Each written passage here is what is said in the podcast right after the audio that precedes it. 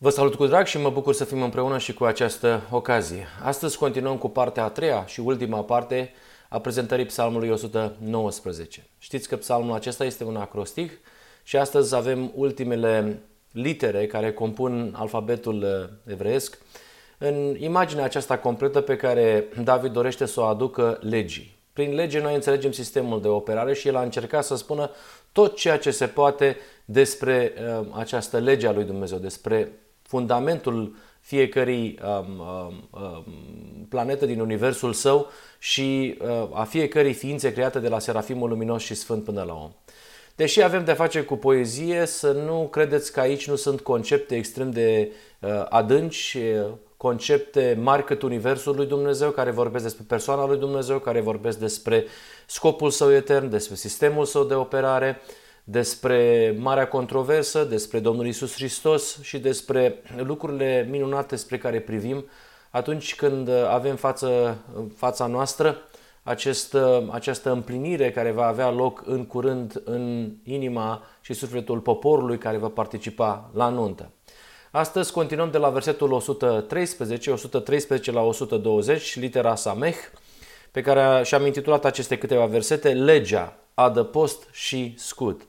Legea, adăpost și scut. Versetul uh, pe care l-am ales este Tu ești adăpostul și scutul meu, eu nădăjduiesc în făgăduința ta. Cred că puteți să observați și dumneavoastră că cel mai bine acest verset uh, îi se potrivește Domnului Isus Hristos și din gura lui au sunat cu adevărat cuvintele acestea pentru că el a experimentat în, uh, în, uh, în viața sa ce înseamnă ca Dumnezeu să fie adăpost, ce înseamnă ca Dumnezeu să fie scut. El a trăit prin făgăduințele și prin prezența Tatălui care era în el și el a spus lucrul acesta. Și de fapt acesta era secretul biruinței sale. E mult mai mult decât adăpostul pe care îl avem noi oamenii atunci când ne bucurăm de ajutor din partea lui Dumnezeu sau a Duhului Sfânt. E mult mai mult decât un scut în fața unor necazuri și a unor probleme, ci e vorba de instalarea Duhului Sfânt în templul inimii, de sistemul de operare pe care Hristos l-a avut. Pentru că noi am învățat deja că în Domnul Hristos a avut loc pentru prima dată realizarea scopului etern conform lui Hristos Lumina Lumii 161. El a fost primul om Uh, sub adăpostul sistemului de, autepar, sistemului de operare. El a fost primul om al cărui scut era legea lui Dumnezeu. Vă reamintesc despre importanța lui Hristos Lumina Lumii 161. În acest paragraf extraordinar din Spiritul Profetic scris de Ellen White, uh, avem uh, baza a ceea ce înseamnă scopul etern. Vă amintiți bucata în care se spune, dar planul cerului a fost realizat prin întruparea Fiului lui Dumnezeu. Planul cerului a fost realizat prin întruparea Fiului lui Dumnezeu, iar scopul său este să locuiască în fiecare ființă creată de la Serafimul Luminos și Sfânt până la om. Întruparea a adus realizarea aceasta extraordinară în care în sfârșit am avut un fiu al oamenilor, a căruia adăpost și scut era legea lui Dumnezeu. Asta vrea să spună că scopul etern al lui Dumnezeu de a locui în fiecare ființă creată nu s-a realizat pe această planetă decât în Isus din Nazaret. Și de aceea vine Apostolul Pavel și îl numește pe el al doilea Adam, începătorul unei noi omeniri. El este uh, acest începător pe deplin calificat a unei familii familii de ființe uh, divino-umane pe această planetă, oameni părtași de natură divină, în templul sufletului cărora este scrisă legea. Legea sau caracterul lui Dumnezeu. Deci pentru noi este clar că Isus Hristos a fost un membru al familiei omenești. De aici ne dăm seama că El a fost un membru al familiei omenești, după spusele Scripturii din sămânța lui David, dar care, dar în care, mai corect spus, Dumnezeu locuia conform scopului său din veacuri veșnice. Asta este frumusețea, asta este vestea bună. Uh, să înțelegem cine este Isus Hristos. Pentru că dacă înțelegem cine este Isus Hristos, vom înțelege ceea ce Dumnezeu vrea să facă cu toți copiii familiei umane. Și avem o inimă omenească care a devenit pentru prima oară de la căderea lui Adam o locuință a lui Dumnezeu. Și El este împlinirea fiecărui făgăduințe din Scriptură. El este făgăduința din Eden. Vă amintiți făgăduința care spune că sămânța femeii va zdrobi capul șarpelui. Este garantul neprihănirii veșnice despre care vorbește uh, profetul Daniel în capitolul 9. Și cuvântul acela, legea aceea, Duhul Sfânt, sistemul de operare, e, e, e unul și același lucru, e, sunt sinonime toate. Cuvântul de pe acele table, table de piatră prima dată date la Sinai au trebuit puse într-o inimă omenească. Și Dumnezeu a spus, uitați, priviți la el, uh, puteți să vedeți, puteți să vedeți cum reacționează, puteți să vedeți care este planul meu.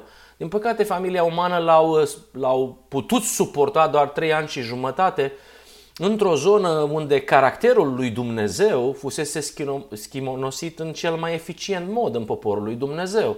Adică satana a știut că uh, aici avea să se arate Mesia.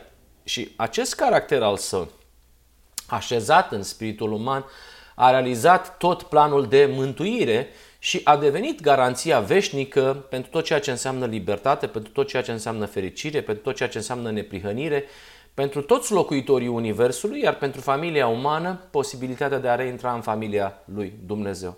Trei ani și jumătate, atât am suportat uh, revenirea șechinei în templul unui om. Trei ani și jumătate am putut să suportăm imaginea acesta a lui Hristos care se afla sub adăpostul sistemului de operare.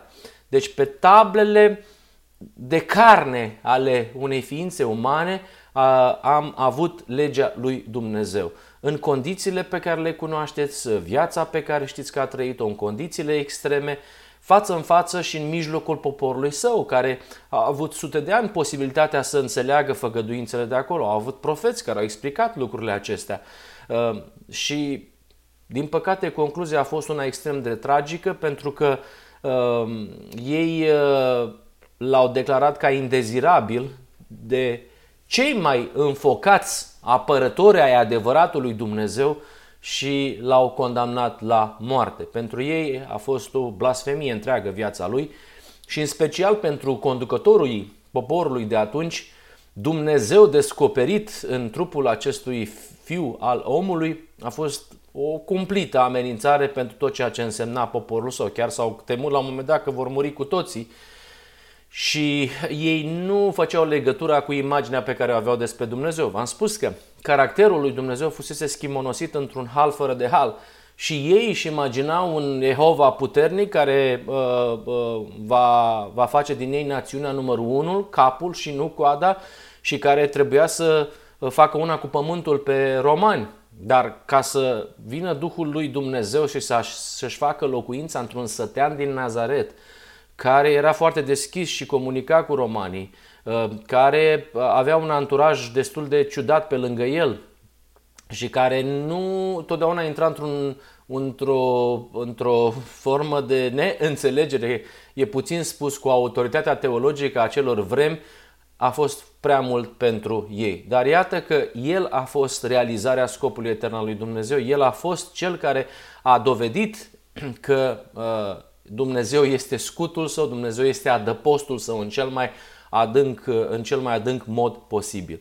Deci, când noi spunem că Hristos este un om, nu spune că este doar un simplu om.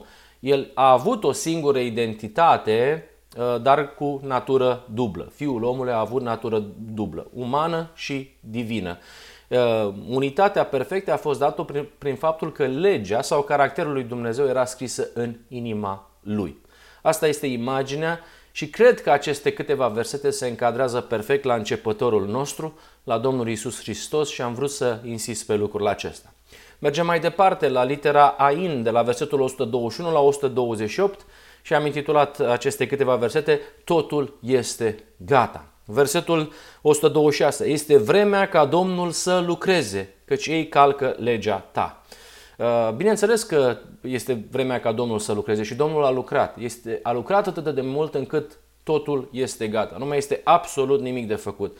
Pentru că pe planeta lui Cabot ei calcă legea ta, în continuare duhurile necurate și păsările necurate susțin și că uh, pot să înalțe o civilizație fără scopul etern al lui Dumnezeu și bineînțeles că au nevoie de oameni. Oamenii calcă în continuare legea sa pentru că nu știu și în afara de demonstrația Domnului Isus Hristos, încă n-au văzut ceea ce urmează să facă uh, Dumnezeu în planul său de mântuire, mai ales prin demonstrația din Ezechiel 36. Trebuie să înțelegeți că civilizația umană se află în, în conflict cu scopul etern al lui Dumnezeu. Iar planul de mântuire urmărește tocmai acest lucru, să aducă familia umană, să aducă pe om în armonie cu scopul său etern din Hristos Lumina Lumii 161. Prin urmare, până în punctul acesta, ne dăm seama că nimeni în trecut uh, și nici în prezent nu a fost părtaș de natură divină, evident cu excepția omului Iisus Hristos despre care am vorbit. El e primul, el e capul, dar are nevoie și de trup și de mireasă.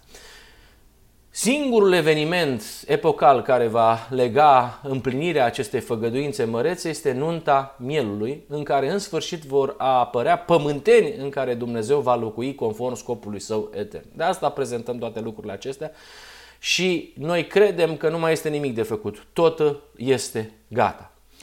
La ora actuală suntem în acest conflict, oamenii trăiesc împinși de duhurile necurate spre a urâ acest scop etern al lui Dumnezeu, spre a avea o imagine extrem de întunecată despre caracterul lui Dumnezeu.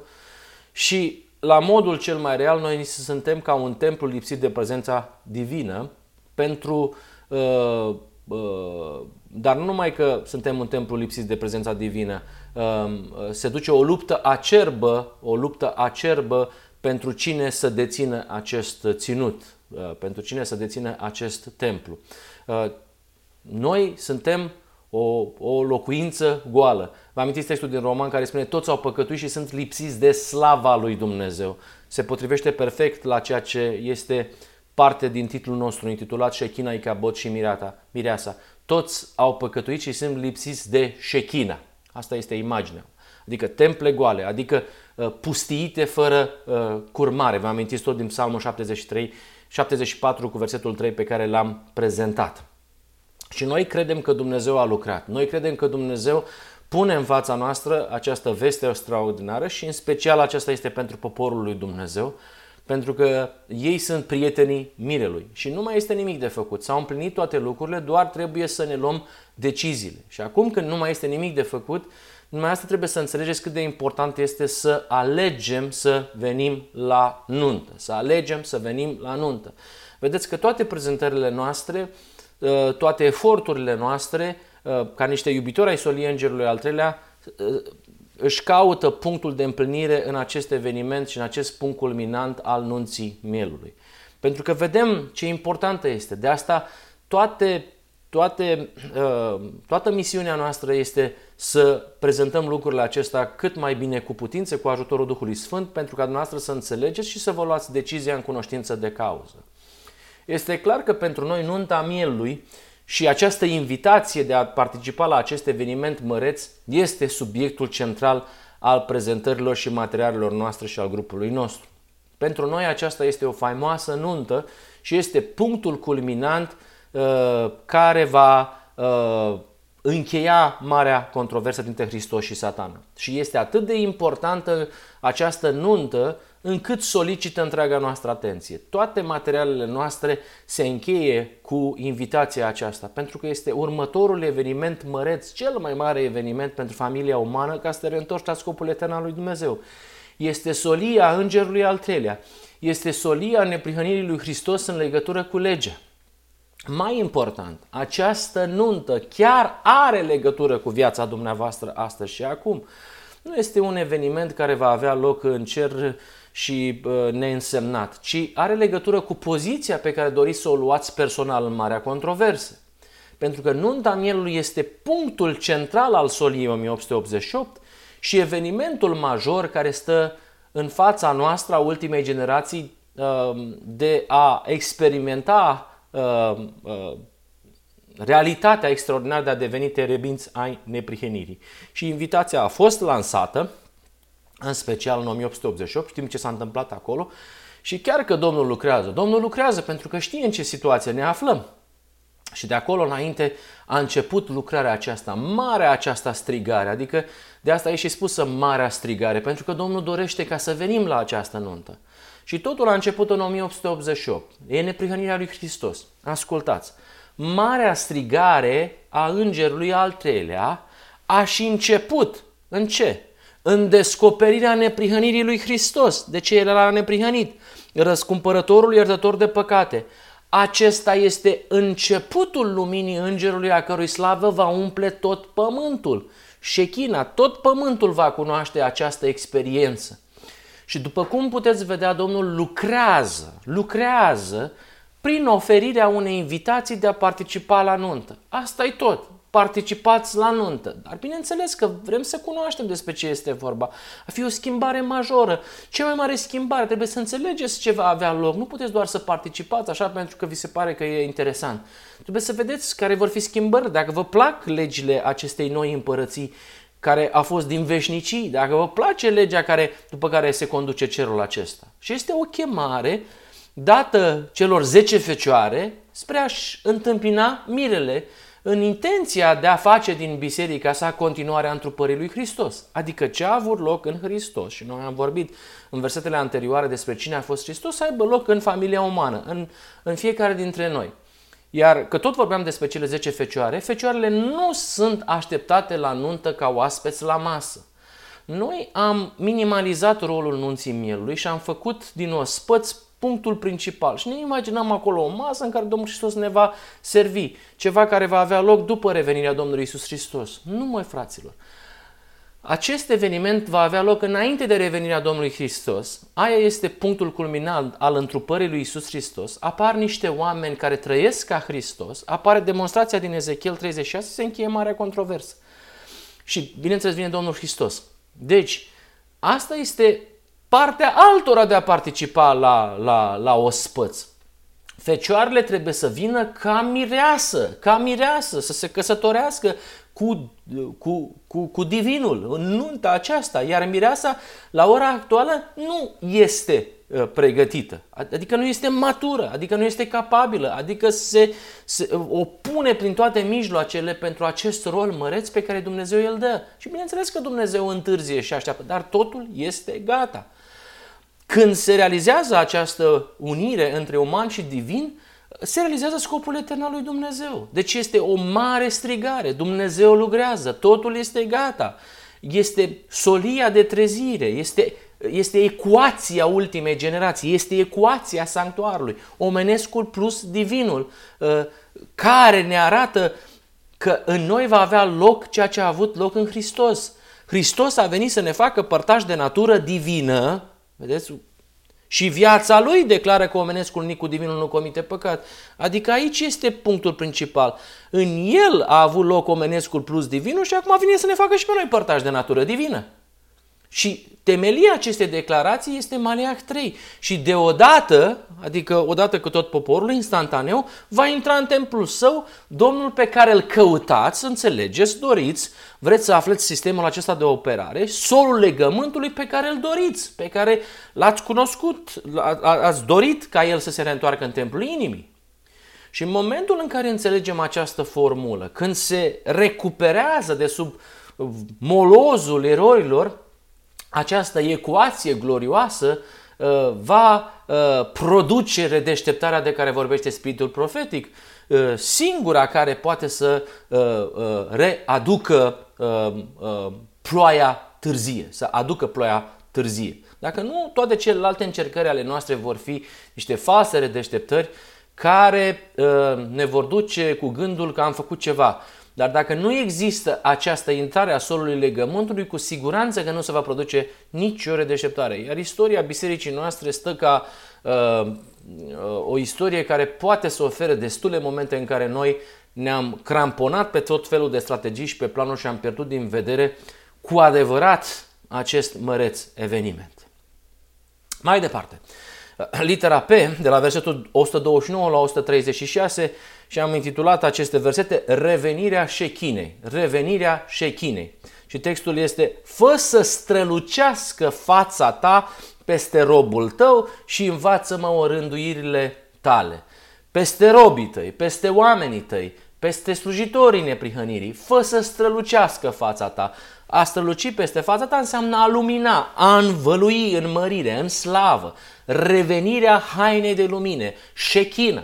Fă să strălucească fața ta. Fă să strălucească fața ta nu este nimic altceva decât uh, haina de lumină pierdută în Eden. Haina de lumină pierdută în Eden. și manifestarea slavei lui Dumnezeu locuind în templul inimii, șechina.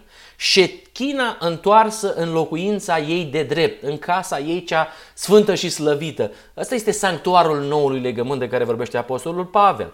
Acesta este sistemul de operare, reinstalarea legii în casa trupului nostru omenesc. Asta înseamnă să strălucească fața ta peste noi. Și asta se realizează în Hristos, de aceea este numit al doilea Adam. Și dacă vreți să facem o comparație între ceea ce a realizat al doilea Adam față în față cu primul Adam, atunci gândiți-vă că în primul Adam omenirea a trecut de la neprihănire la nelegiuire, iar în al doilea Adam omenirea trece de la nelegiuire la neprihănire.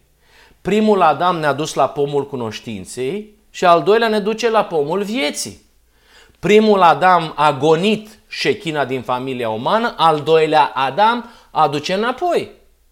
Și vedeți, exact cum spune Apostolul Pavel, după cum prin primul om, Adam, păcatul și moartea au trecut asupra lor, prin Isus Hristos, al doilea om, neprihănirea și viața veșnică trec asupra tuturor care doresc să participă la nuntă. La ora actuală noi trăim sub semnul lui Icabod sub semnul lui Icabod. Și ne dorim revenirea șechinei în formarea acestei familii divine umane. Începătorul și garantul prin care s-a realizat trece de la păcat la neprihănire este Isus Hristos și El spune fața Divinului va străluci peste noi în momentul în care vom participa și va avea loc acest eveniment mărit numit Nunta Mielului. Asta este revenirea șechinei și dacă ar fi cineva să înțeleagă lucrul acesta, poate să înțeleagă și fără să fie adventist. Pentru oricine este posibil lucrul acesta.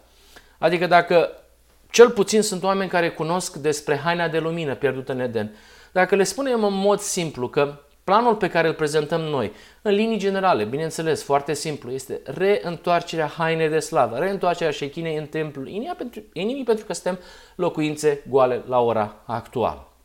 Avem nevoie să ne bucurăm și spre momentul acesta privim și le prezentăm înaintea noastră.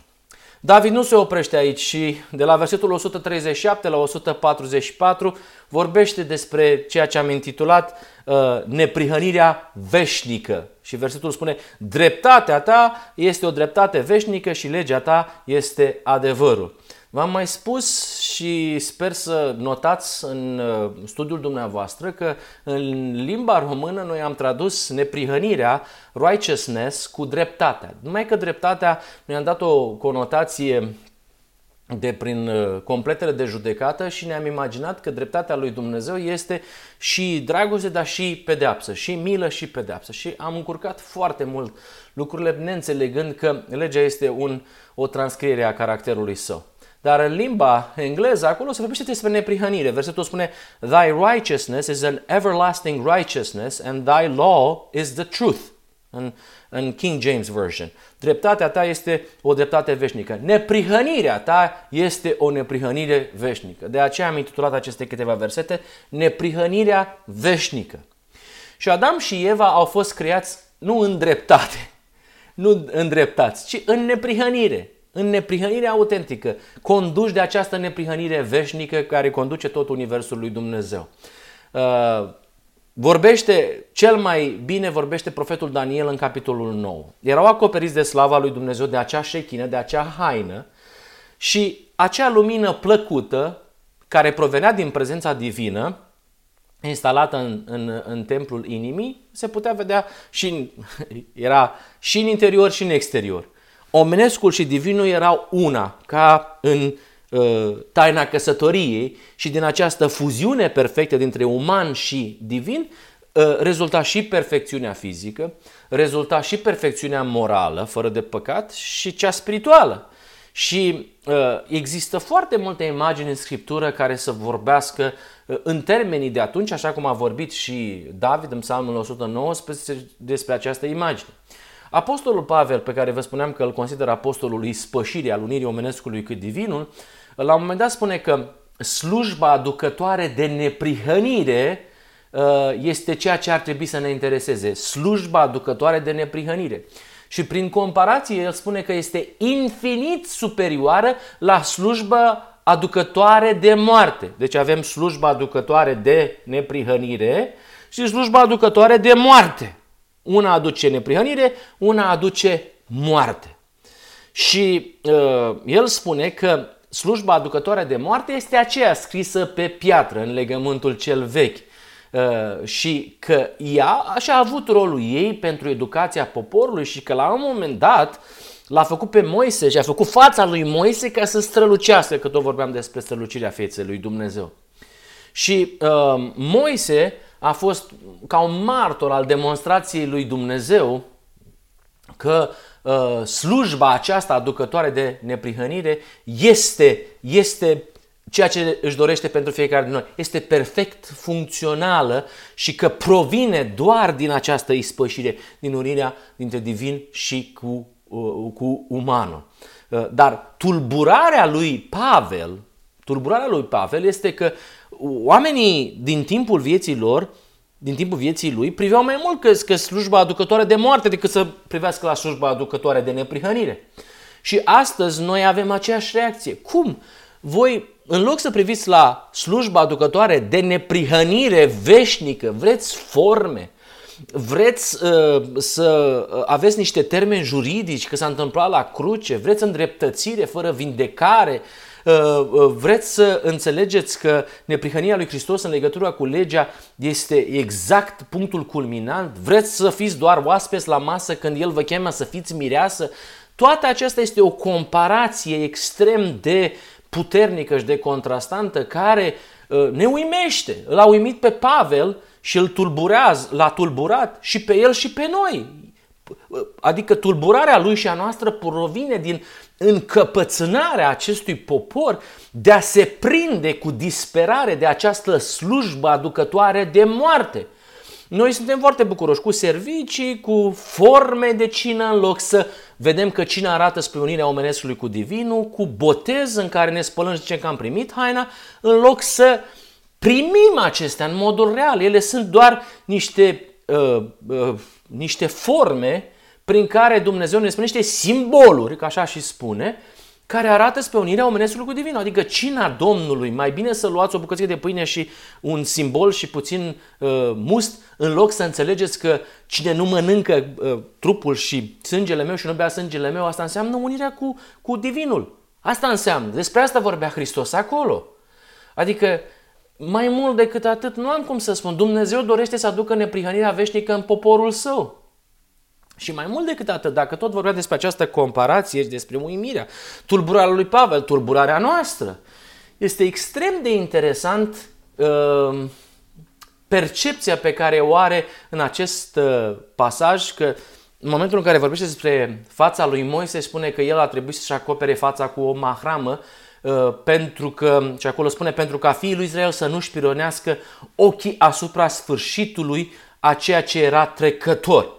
Și slava de pe fața lui Moise anunța uh, dureros și definitiv pentru ei uh, sfârșitul tradițiilor, a slujbei aducătoare de moarte, a tuturor tradițiilor și a tuturor formelor care dacă nu învățai realitatea, nu învățau absolut nimic. Nu învățau absolut nimic. Pentru ei era dureros lucrul acesta.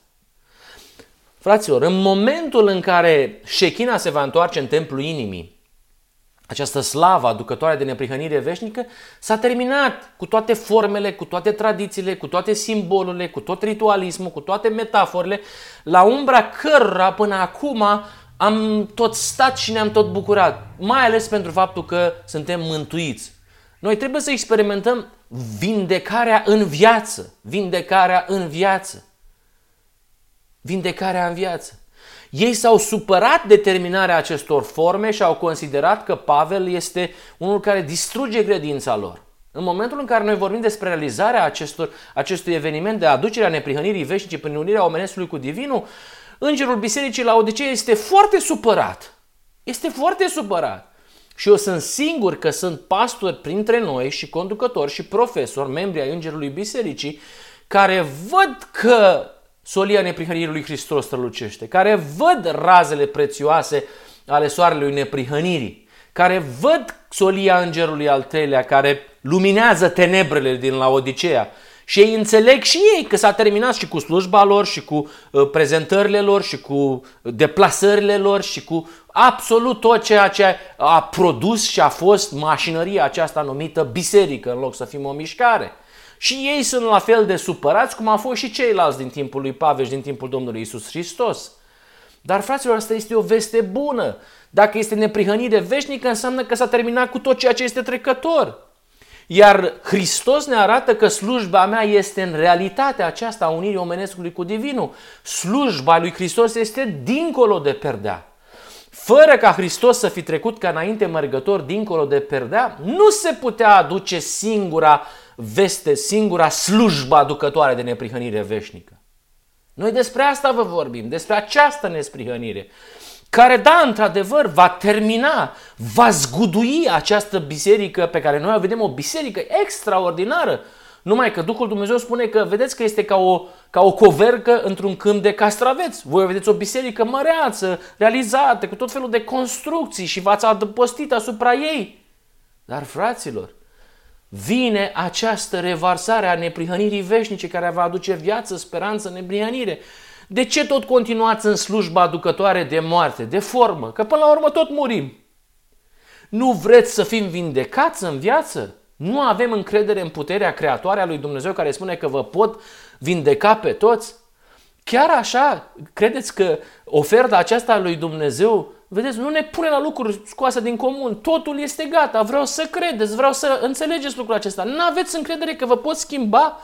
Aveți așa o mare neîncredere de a participa la vindecare în Sfânta Sfintelui, uh, Sfânta Sfintelor după ce l-ați uh, înțeles pe Hristos și nu credeți că pot să fac odată cu tot poporul? Credeți că sunt atât de neputincios încât îmi trebuie o viață întreagă să lucrez și până acum nu s-a trezit niciunul să fie părtaș de natură divină? N-am reușit cu niciunul? Și că tot vorbeam despre această comparație, mi-amintesc că apostolul încheie magistral acest pasaj și spune Noi toți privim cu fața descoperită ca într-o oglindă slava Domnului și suntem schimbați în același chip ca Lui, din slavă în slavă prin Duhul Domnului. Slava Domnului, șechina, neprihănirea veșnică.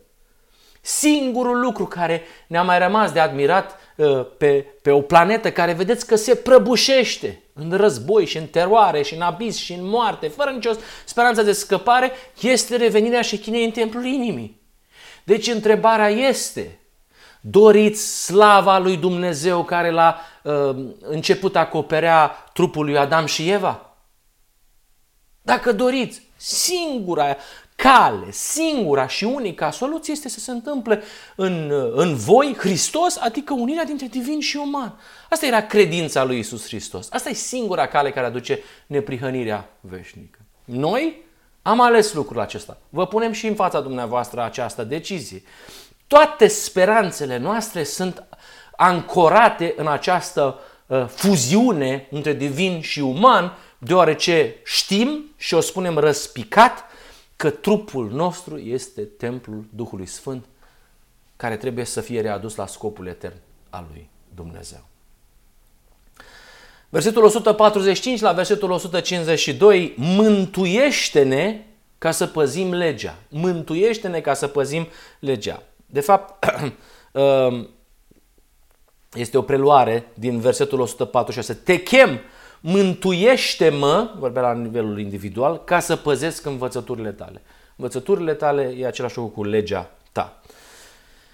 Realitatea care este, fraților? Că noi toți am păcătuit și suntem lipsiți de slava lui Dumnezeu, de șechină. Și îl avem pe Hristos. Cum a păzit Hristos legea? El cum a păzit legea? De ce Hristos nu păcătuia? De ce Hristos nu comitea păcat? Nici în gând, nici în intenție, în absolut nimic din cauza că tatăl locuia în el, era unit cu divinul. De asta. Era unit cu divinul, era o locuință locuită, avea sistemul de operare. Din cauza asta el ținea legea. Noi avem toate dovezile date ca să înțelegem că natura omenească a lui Hristos era unită cu cea divină. Era un templu uh, privilegiat de locuirea lăuntrică a Duhului Sfânt. Și în lumina soliengerului al treilea, care s-a dezvoltat, noi am înțeles și acceptat că Hristos avea legea, sistemul de operare și principiile ei în inima lui. Din cauza asta nu păcătuia. Era vorba despre inscripționarea pe care a făcut-o cuvântul creator al lui Dumnezeu în mintea și în inima lui. Și prin, acest, prin această lucrare, Hristos a fost părtaș firii divine, părtaș firii dumnezeiești, oferindu-i posibilitatea de a păzi legea. Iată de ce el nu păzea, iată de ce el păzea legea. Și acum el spune, vreau să fac lucrul acesta și cu voi și mântuindu-mă, mântuindu-vă, adică având loc această experiență, ziua ispășirii pentru cei vii, marea zi a ispășirii pentru cei vii, vă voi face și pe voi să păziți legea. Când va avea această împlinire? Când va avea loc? Iată când. Când voi scrie legământul. Ci iată legământul pe care îl voi face cu, cu casa lui Israel după zilele acelea, zice Domnul. Voi pune legea mea în lăuntrul lor o voi scrie în inima lor și, o, și eu voi fi Dumnezeul lor, iar ei vor fi poporul meu. Nu s-a întâmplat, va avea loc. Și exact asupra acestei scrieri a legii în minte și în inimă se concentrează solia îngerului al treilea, a cărui început a fost oferit în 1888 prin frații Wagner și Jones. Vedeți de ce este extrem de important să pornim de la solia 1888. Nunta este punctul culminant și prin realizarea anunții se va forma mireasa lui Hristos. În momentul acela este mai ușor de înțeles pentru mintea noastră că va avea loc scrierea sistemului de operare divin în mintea noastră și ei vor fi sadul Domnului, ei vor justifica neprihănirea uh, prin păzirea legii. Doar în momentul în care, după ce are loc această experiență, la fel ca la și Hristos, vom păzi legea. Asta este vestea bună ai eliberare din păcat. E mântuirea. Mântuiește-mă ca să păzesc legea ta. Mântuiește-mă ca să păzesc uh, uh legea ta. Și evangelizarea va fi Ezechiel 36, nu ceea ce facem noi acum cu mare controversă și cu nu știu ce chemăm și facem evangelizare. Dumnezeu spune, eu evangelizez planeta Pământ cu litere vii pe table de carne, cu litere vii pe table de carne. Toată lumea avea putea să citească această evanghelie în carne și noase. Toată lumea, indiferent de nivelul la care se află, cei cu memorie și cei fără memorie, cei pregătiți și cei nepregătiți, cei dox și cei analfabeți, cei orbi și cei care văd foarte bine, cei înțelepți și cei săraci cu Duhul, cei simpli și cei sofisticați. Toți vor avea posibilitatea să vadă într-adevăr literele vii pe carne, pe table de carne. Bineînțeles că va fi o zi glorioasă și spre această zi privim noi și credem că dumneavoastră puteți să fiți parte a acestui grup extraordinar. Litera Reș, de la versetul 153 la 160. Și aici am vorbit prin contrast ticăloșie și izbăvire. Ticăloșie și izbăvire. Vezi-mi ticăloșia și izbăvește-mă și nu uit legea ta. Ticăloșia, cuvântul acesta ne, sare, ne este foarte cunoscut pentru că l-am mai întâlnit uh, uh, în uh, capitolul 3 din Apocalips. Și izbăvirea este deja un concept pe care l-am prezentat pentru că judecata înseamnă izbăvire. Izbăvire. Totul se leagă de legea lui Dumnezeu, de sistemul de operare. Iar și o iau de la început. Mișcarea Advent a fost ridicată de Dumnezeu cu o destinație precisă. Ca să fie sadul Domnului, ca să fie poporul de terebinți ai neprihănirii și în ei și ei să fie demonstrația acelui popor uh, și ei să fie acel popor care să facă demonstrația din Ezechiel 36. E ultima demonstrație despre intenția și scopul lui Dumnezeu în vindecarea neamurilor. Va avea loc și cu siguranță experiența aceasta va fi una extraordinară în momentul în care literele vii vor fi pe table de carne ale oamenilor, prin demonstrația din Ezechiel 36 și neamurile vor cunoaște cine este Domnul. Uh, avem mișcarea Advent, avem pionierii care au apărut pentru că au primit lumină, pentru că au înțeles. Dumnezeu a lucrat cu ei și le-a dat doze de lumină. Mișcarea Advent a apărut datorită faptului că au primit acest, această descoperire a lui Dumnezeu. Venind din evul întunecat, întunecat, Dumnezeu a trebuit să dea dozele de adevăr, dozele de lumină în cantitate redusă ca să poată să lucreze cu oamenii. Pentru că au fost oameni ca dumneavoastră și ca mine, mai ales dintr-o zonă întunecată și a trebuit să lucreze câte puțin. Dar este clar că mișcarea adventă a stat la masă, a stat la masă la modul acesta uh, uh, de imaginație și a trebuit să lucreze cu adevăruri noi. Chiar la conferințele sabatice în care s-au pus bazele uh, acestor puncte de doctrină pe care noi uh, le avem neschimbate de 130 de ani, uh, gândiți-vă că cei care au, a, a, au, uh, au format mișcarea Advent erau din diferite denominațiuni. Erau protestanți, dar erau din diferite denominațiuni care aveau diferite uh, idei și imagini despre mântuire, despre Hristos, despre plan, despre lege, despre ce vreți dumneavoastră.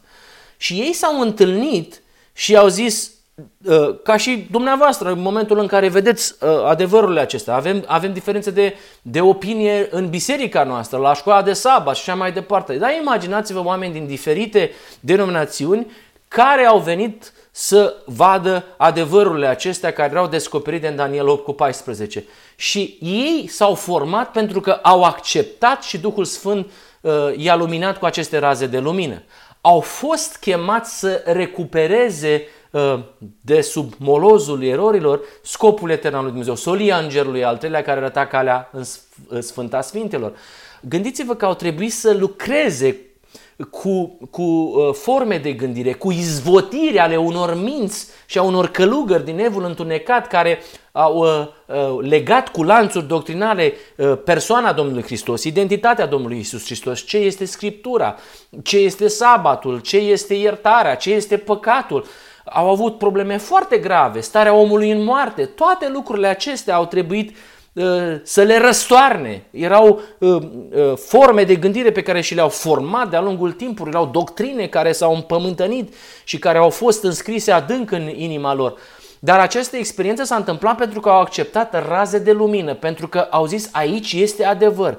Cum vedem noi, în solia 1888 este adevăr și încetul cu încetul această solie a avut puterea să spargă prin Uh, descoperirea razelor de lumină din ce în ce mai bogate care formează solia îngerului al treilea, am descoperit această solie extraordinară. Ei, așa s-a întâmplat cu mișcarea adventă, așa a început.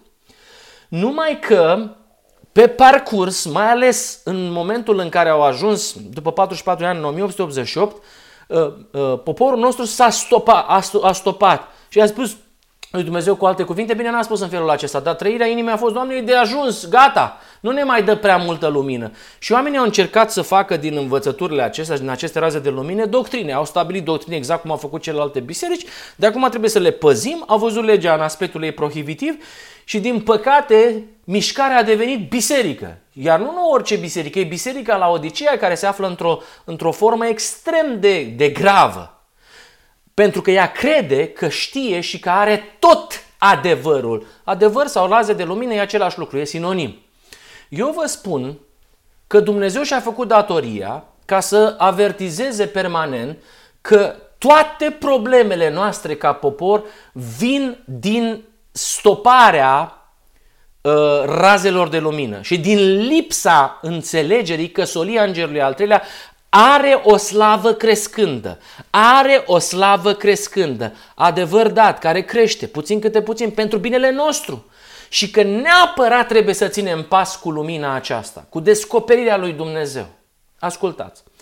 Este adevărat că avem adevărul, spunea sora White, și trebuie să ținem cu tărie la pozițiile care nu pot fi zguduite. Dar nu trebuie să privim cu suspiciune orice lumină nouă pe care o trimite Dumnezeu și să spunem nu cred că mai avem nevoie de altă lumină afară de vechile adevăruri pe care le avem. Ne-a spus direct ce s-a întâmplat cu noi.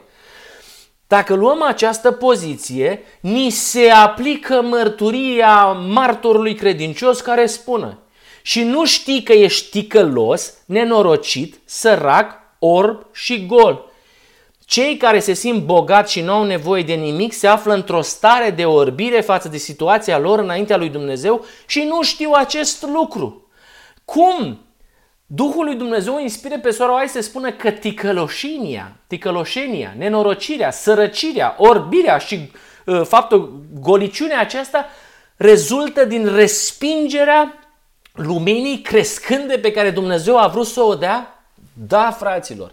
Suntem săraci, suntem ticălos, nenorociți, orb și gol. Îngerul bisericii este sărac, ticălos, nenorocit, sărac, orb și gol din cauză că nu le mai trebuie slava crescând a solie îngerului al treilea. Și se uită la noi care am înaintat în ea și spune, n-are nicio legătură. N-are nicio legătură. Noi vedem această slavă crescândă în fiecare capitol, că de asta am început seria aceasta, doar să vă arăt că în fiecare carte din Scriptură uh, există perle de adevăr, lumină crescând a solie îngerului al treilea. O vedem în mod clar în Psalmul 119. Nu sunt imagini trase de text. Legea aceasta nu era ceva impersonal, niște, uh, niște, era o ființă, era caracterul lui Dumnezeu. De asta David tot cântă despre ea. Aici este vorba nu doar despre o lege scrisă pe, moarte, pe, pe piatră, o slujbă aducătoare de moarte, ci este vorba despre neprihănirea vesnică, despre cum funcționează sistemul lui Dumnezeu, despre cine este Dumnezeu, despre legile care vor fi scrise în noi, despre Hristos. Despre asta se vorbește aici, chiar dacă suntem în limbajul și în imaginile uh, acelor vreme în care, vremuri în care a scris David sau Pavel sau Sora White sau alții. De asta facem studiul Bibliei. Și e nevoie să facem studiul Bibliei în lumina crescând a solii îngerului al treilea. Dar noi suntem într-o stare ticăloasă și nu știi că ești ticălos din cauză că suntem orbi și încăpățânați la lucrul acesta. Ascultați, studiul Bibliei merită cel mai serios efort mental și cele mai sfințite capacități. Studiați, citiți. Când bisericii se prezintă lumină nouă, lumină nouă. Bă, oare cine o aduce? Vine Domnul și spune, vă dau lumină nouă? Așa a făcut în 1888. S-a dus la conducător și a zis, vă dau lumină nouă. Și nu vă cramponați de faptul că Domnul n-a dat-o pentru conducătorii de la conferințe, că știe el de ce a făcut lucrul acesta și ați înțeles în prezentările noastre de ce a făcut lucrul acesta. Când bisericii se prezintă lumină nouă, este periculos să vă închideți față de ea. Refuzul de a o asculta, deoarece aveți prejudecăți împotriva soliei sau solilor, soliei sau solilor. Nu vă va scuza în fața lui Dumnezeu. Sunt oameni care nu pot să suporte solia aceasta pentru că e adusă de un anumit sol, de un anumit mesager, de un anumit om, pentru că îl cunoaște, pentru că știe viața, pentru că știe el ce a făcut și așa mai departe. Nu-i place de figura lui, nu-i place cum explică, e mândru, e cu tare și așa mai departe. Alții nu sunt, uh, uh, uh, sunt foarte încântați de mesager și de cum prezintă și de cum arată, dar nu le place ceea ce spun. Și sora mai spune, sunteți într-un pericol imens. Condamnând ce nu ați auzit, ce nu ați auzit. Sunt oameni care zic, bă, bă am auzit și eu de asta.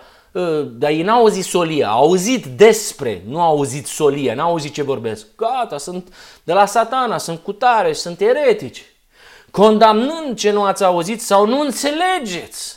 Băi, fraților, aveți răbdare. E cel mai serios efort mental.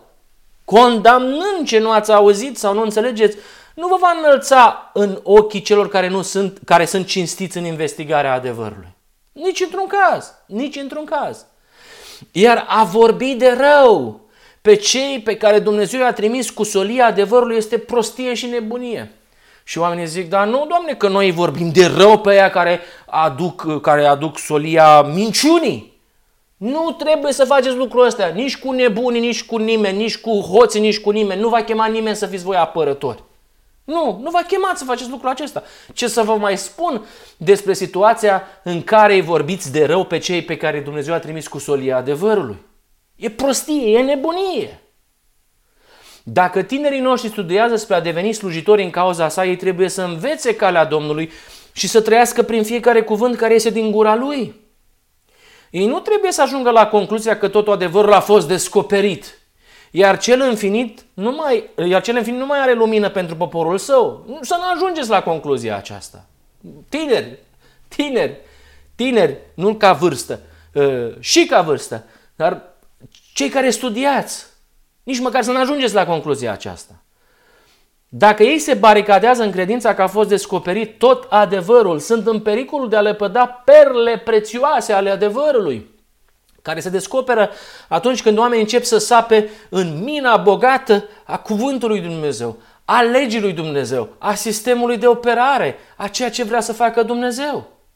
și fraților, exact pe dos se întâmplă, exact acest proces de încăpățânare se desfășoară în ultimele degene în mijlocul nostru ca popor și în fiecare din comunitățile noastre. O sistematică lepădare a mărgăritarilor de adevăr care așează mai proeminent natura, poziția, imaginea lui Hristos, lucrarea lui Dumnezeu, sistemul de operare și legea sa veșnică. Ispășirea și uh, uh, realizarea acestor promisiuni extraordinare.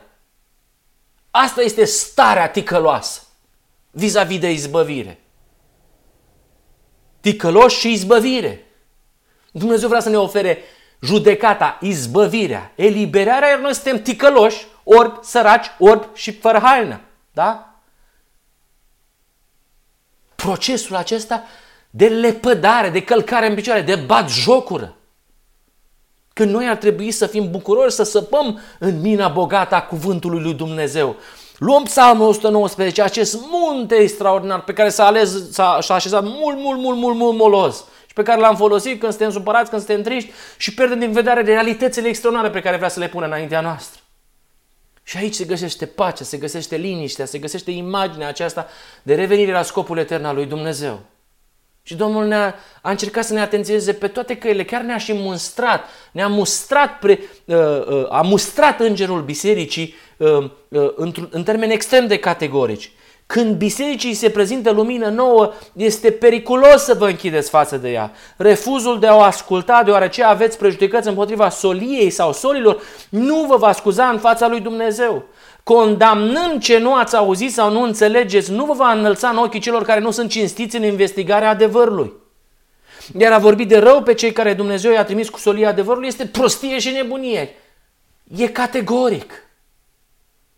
Totdeauna lumina și adevărul au creat un popor, au creat mișcarea adventă. Și fără excepție, acel popor și mișcarea adventă a pierit din încăpățânarea de a crede că nu mai există lumină nouă în cuvântul lui Dumnezeu. Slava crescând a solii îngerului al treia. Că de ce te credeți ca niște roboți, o spunem în slava crescând, în lumina crescând a soliei îngerului al treilea. Nu numai cu mișcarea adventă. Istoria stă martor că acesta a fost drumul de la urmașii lui Avram până la biserica la Odiceea. Iată de ce suntem ticăloși. Iată ce spune, iată ce spune martorul credincios în capitolul 3 din Apocalips. Înțelegeți?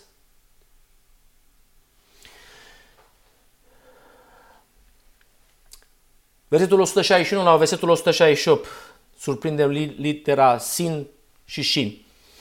Uh, și am intitulat Prigonirea voievozilor, că tot se leagă de această reacție a Îngerului Bisericii. Niște voievozi mă prigonesc fără temei, dar inima mea nu tremură decât de cuvintele tale voievozii uh, erau persoanele care ar fi trebuit să simtă împreună cu David. Numai că aceștia erau printre cei mai inversionați oponenți ai lui. Și acești prinți, acești voievoți erau puși acolo ca să-l ajute pe David, ca să îi apere pe cei oprimați, să-i, să-i ocrotească pe cei fără ajutor.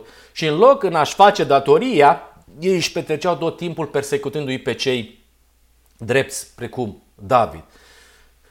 N-am altă comparație, dar asta este realitatea. Nu o dau eu, o dă martorul credincios. Voievozii sunt îngerul bisericii, care exact așa ca și în situația lui David, în loc ca să ajută pe fiul lui David, ei își ocupă timpul persecutând pe cei care vor să aibă loc în ei ceea ce a avut loc în Isus Hristos. Îngerul bisericii, iar viziunea din Apocalips 1 cu 20 arată în mod clar uh, uh, uh temelia pentru faptul că aici se vorbește de conducători, de corpul pastoral din toate perioadele bisericii lui Isus Hristos. Citiți Apocalipsul 1 cu 20 și veți vedea că îngerul bisericii sunt conducători din toate timpurile, comparate cu niște stele pe care Hristos le ține în palma sa. Și spune, ăștia sunt îngerii celor șapte biserici, adică reprezentanți, adică conducătorii.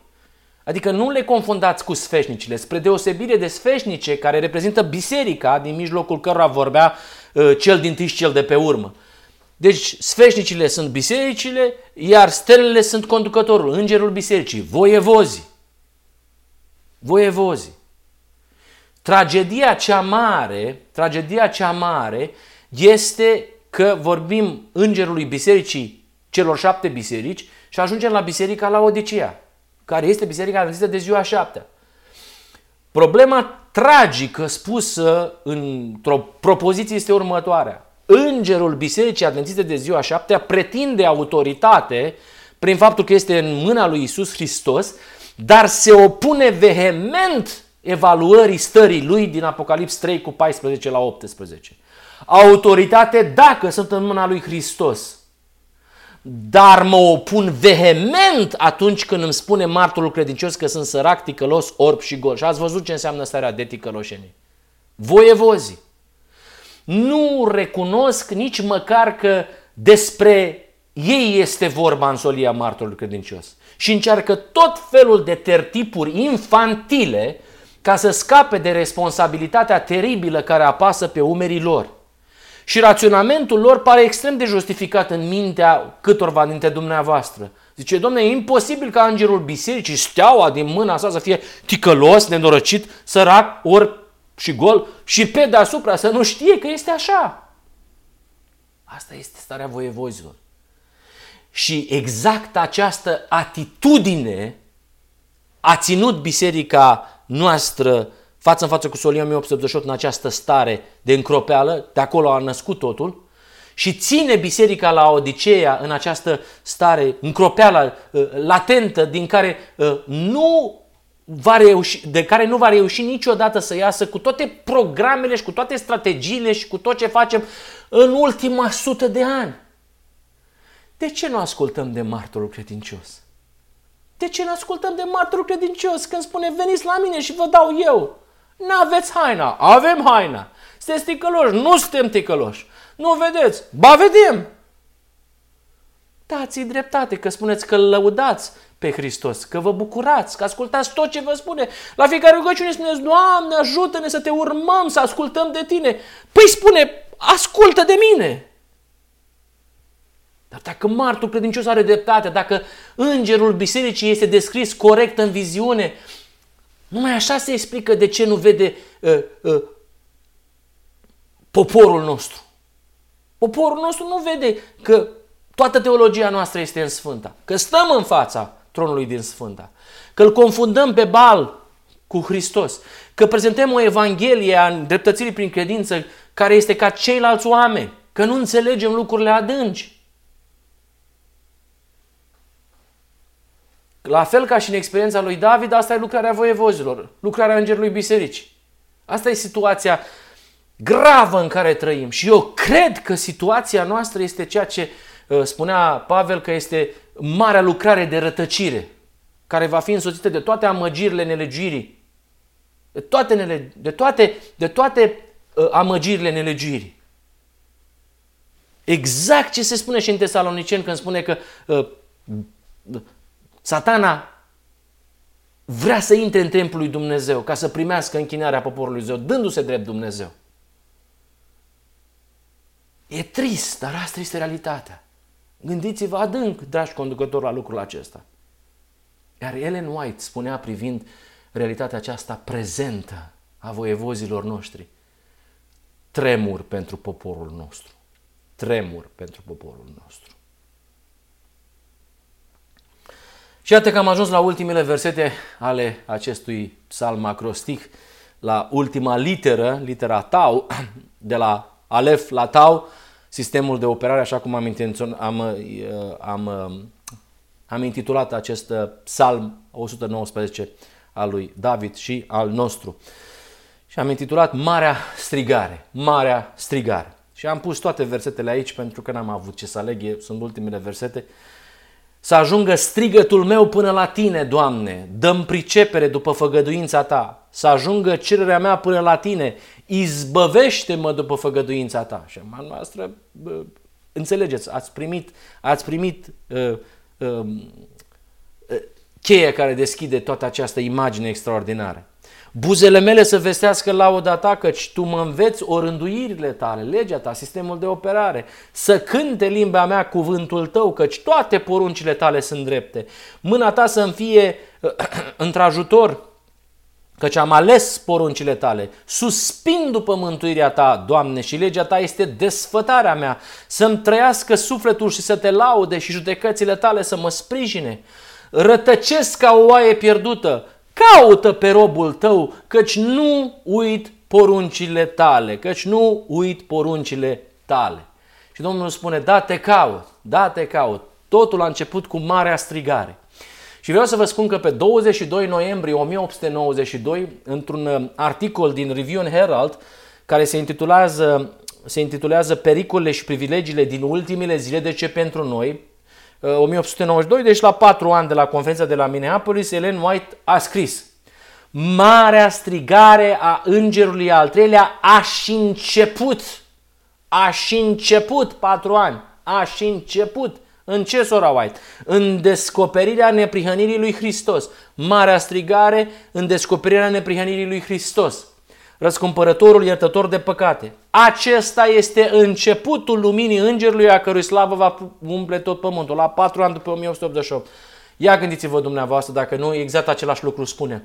Noi suntem ca o oaie pierdută și Domnul spune, eu vă caut, a început cu o mare strigare, eu sunt păstorul cel bun care vă aduc la pășunea verde a veșniciei, a neprihănirii veșnice.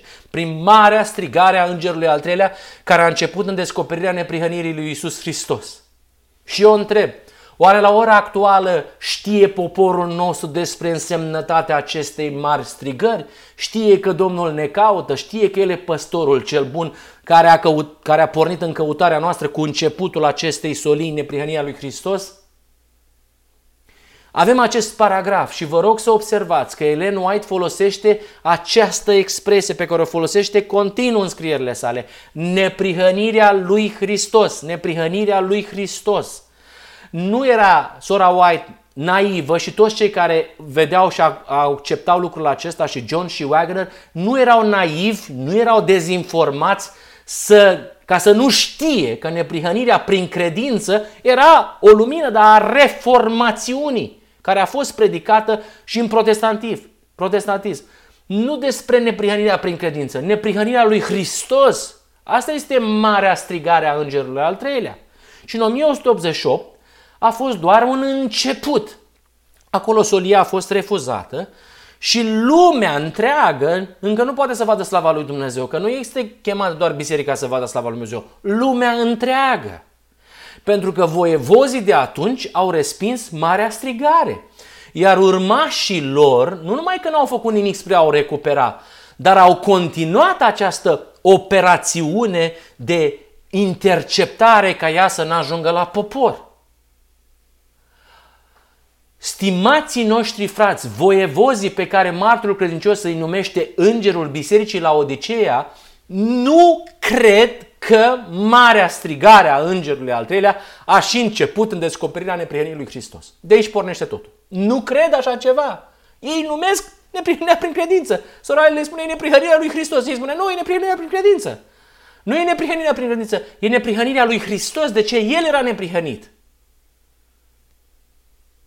Și noi credem și predicăm că trezirea se poate produce doar când această strigare specifică îi va face pe membrii bisericii uh, noastre să înțeleagă uh, că sunt mai mult decât oaspeți la uh, masa de nuntă.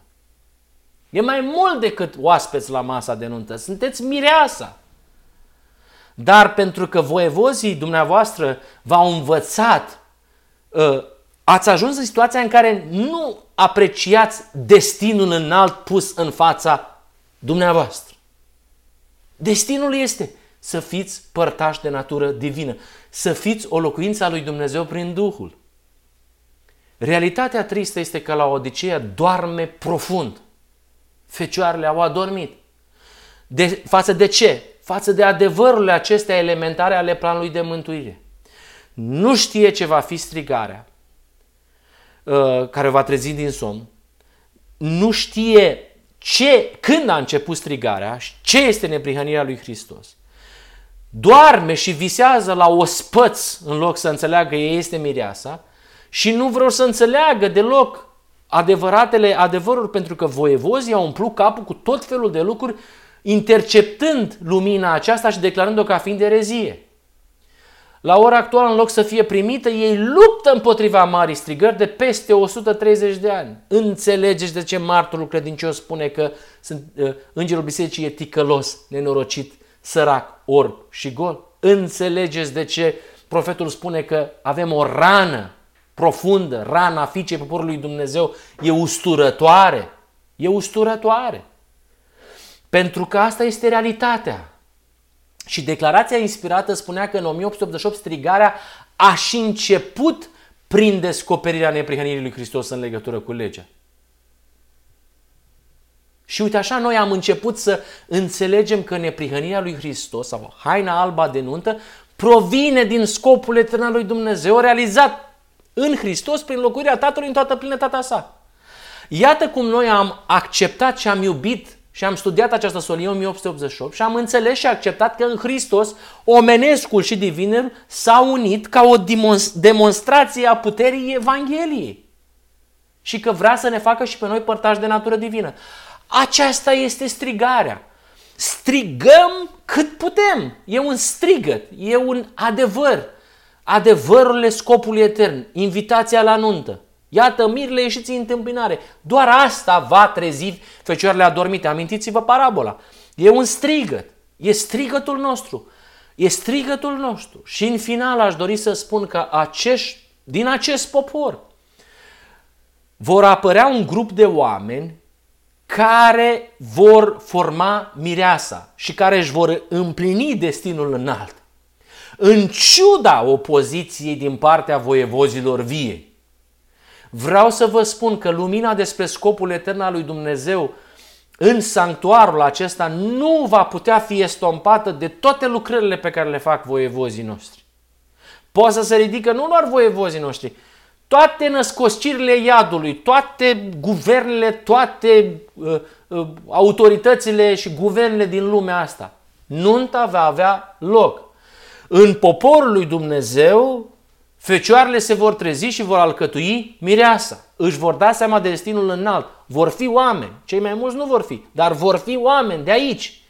Vor, își vor da seama și vor spune, asta este adevărul. Din chemarea, iată, mirele ieșiți în întâmpinare, vor înțelege că a sosit ziua eliberării, ziua ispășirii finale și s-a terminat cu păcatul. Și în concluzie, la aceste versete vreau să vă spun, 1888, porniți de aici. Marea strigare a îngerului al treilea a și început.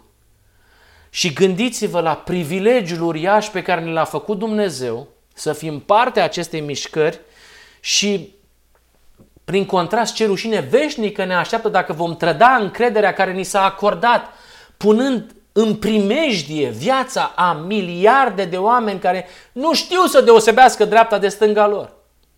Și în final vă spun, când ne vom întoarce la solia 1888, când vom vedea neprihănirea lui Hristos, când vom vedea sistemul de operare, când vom vedea slava crescând a soliei 1888, când vom vedea punctul culminant al nunții mielului, când vom vedea că l-am străpuns în 1888, atunci vom vedea lumină, lumina adevărată în solia neprihănirii lui Hristos. Iar acea lumină, apreciată și dorită, se va transforma în ceea ce a fost ceea ce a fost intenționat să devină marea strigare a îngerului al treilea, al cărei invitație este totul este gata, poftiți la nuntă.